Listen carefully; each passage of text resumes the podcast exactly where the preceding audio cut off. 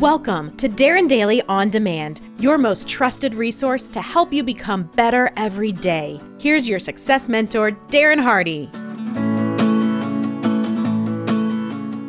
There's a story about two elk hunters who were flown into a remote valley in Alaska. By the end of the hunt, they had four elk to bring home.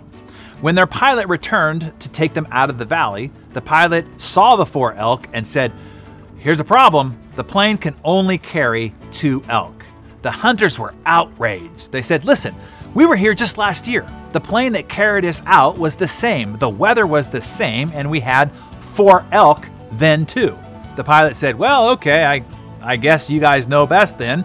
So they loaded up the plane with the four elk and the two hunters and the pilot and took off. The plane started climbing out of the valley, but then it began to lose altitude. The engine sputtered and it crashed. As they stumbled from the wreckage, one hunter asked the other if he, if he knew where they were. He said, I don't know for sure, but I think we're about a mile from where we crashed last year. To err is human, surely. But why do so many people make the same errors over and over again? Think about it. Do you procrastinate over and over? Do you continue to spend too much money? Are you still eating what you know you shouldn't? Do you keep dating the same kind of jerks? Are you constantly late? My personal pet peeve.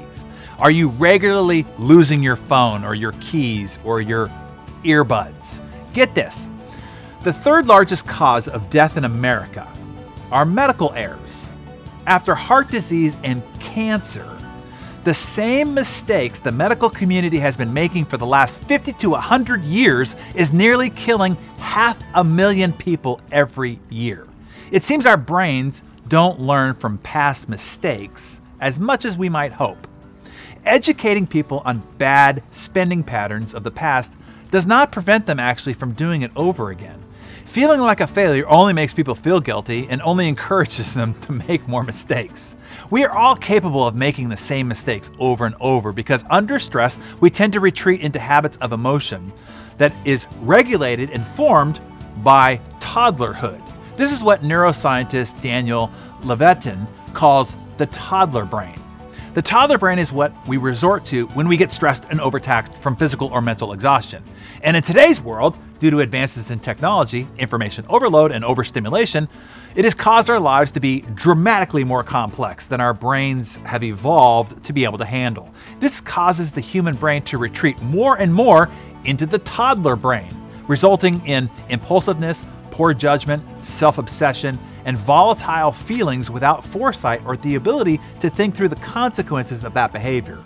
The, the toddler brain is dominated by feelings rather than an analysis of facts. If they the feelings are negative, then they seem like alarms. Just for laughs, guess the answer to the following violence prone quiz. Identify which family member to whom the questions or statements most likely refers.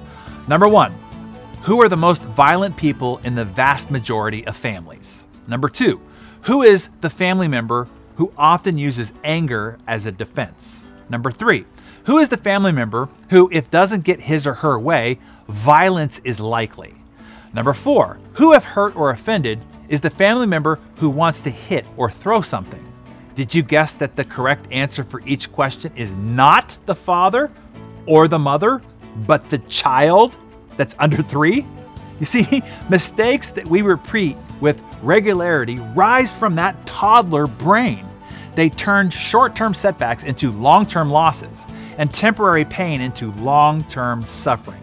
In the adult brain, we learn from past mistakes, grow from them, and soar above them. So here's your lesson for today it's possible that you are acting like a toddler frequently in your life.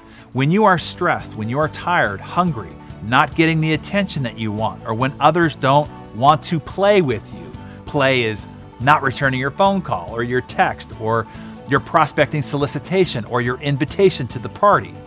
There are three things that you can do here. Number one, grow the heck up. Be an adult and stop acting like a toddler. Number two, get your sleep, your exercise, your food, proper naps, meditation, or quiet time to keep the toddler brain button from being exposed. And number three, focused forward. Stop dwelling on mistakes that you made in the past. Otherwise, you'll be doomed to repeat them. It's much better to think about what we want to accomplish and try to view it from a fresh angle. Okay, confession time here. You know, confession is the first step for repentance, right?